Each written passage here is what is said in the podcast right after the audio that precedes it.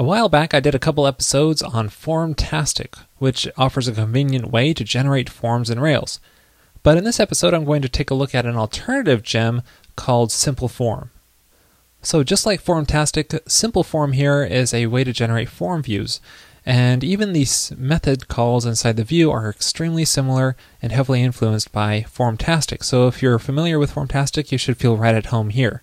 So, now the million dollar question is what's the difference between these two gems? Why would you choose one over the other?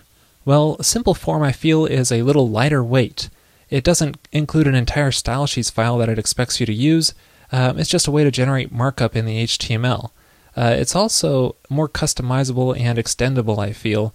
So if you felt that uh, Formtastic was sort of stepping on your toes and making you do markup that uh, wasn't really your preference, you definitely want, should check this out. So let's work on integrating Simple Form into the application you see here, which just has some product models and if we click new product, we have a form for creating a new product. And it has a lot of different type of form fields, so this will be a good exercise in upgrading using simple form. The first step is to go to your gem file in your application and add simple form there. And then run bundle install to make sure you've got that gem. That looks good, so next we run a generator called simple form install, and that just adds a few files. Now we'll take a look at these generated files a little later on. They're mainly used for customization.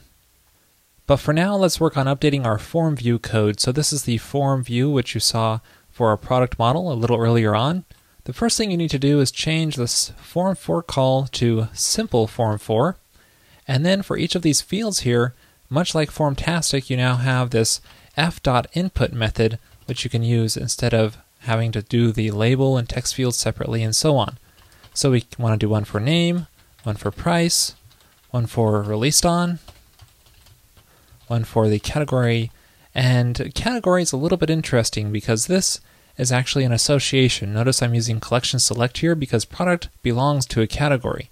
So in this case, you change input to association, and then that will add a category uh, collection select menu automatically behind the scenes. And then we have uh, rating and discontinued. And we finally have a submit button. So we just say button submit.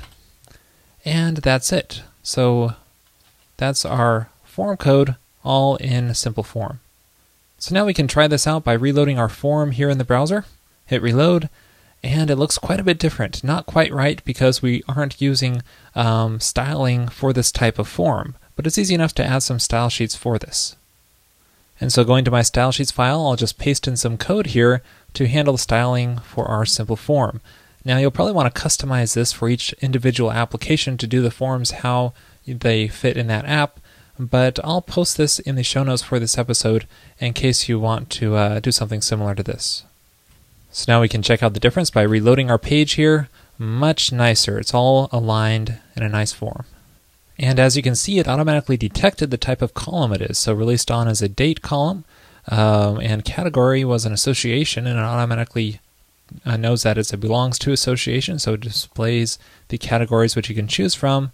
And we have our discontinued checkbox because that's a Boolean column. But let's say we want to customize these fields a little bit. For example, our category select here has a blank option at the beginning here. Maybe we don't want that. Well, on our category field here, we just add the include blank option, set it to false, very much like Formtastic, and hit reload, and there it just defaults to the first one. Um, how about the rating field here? Before that was a select menu with five different options, uh, one through five, instead of a text field. How do we do that? And again, much like Formtastic, there's a collection option we can pass in, and this is really neat. You just pass in a range or maybe an array, and let's say 1 through 5, and hit reload here, and it's automatically switched to a select menu. But let's say we want these to be radio buttons. We just pass in another option called as radio. Just hit reload here, and instantly we have radio buttons to choose from instead of a menu. Something else that's really neat is automatic detection of required fields. So here we are inside the product model, and let's add a couple validates presence of uh, for the name and the price uh, columns. And now when we hit reload, voila, instantly they're marked with an asterisk. Pretty neat. Also, now if we try creating this product with some validation errors, you can see that the errors are displayed in line right next to the fields. Now I've already adding some styling in the background, but you get the idea. Another thing we can add is a hint message next to each form field. So let's say in our prices field, we want to give a hint saying that uh, the prices should be in US dollars. And now when we go back to our form view and hit reload, uh, there's our little hint displayed nicely under the price field.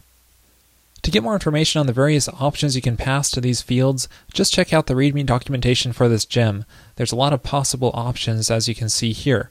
You might also want to check out Formtastic's README because a lot of the options there will translate over to simple form straight across. Now, what if you want to customize how our simple forms work throughout our entire application? Well, you can do that through the files which were generated earlier in this episode. So let's take a look at this first one here under Config Initializers.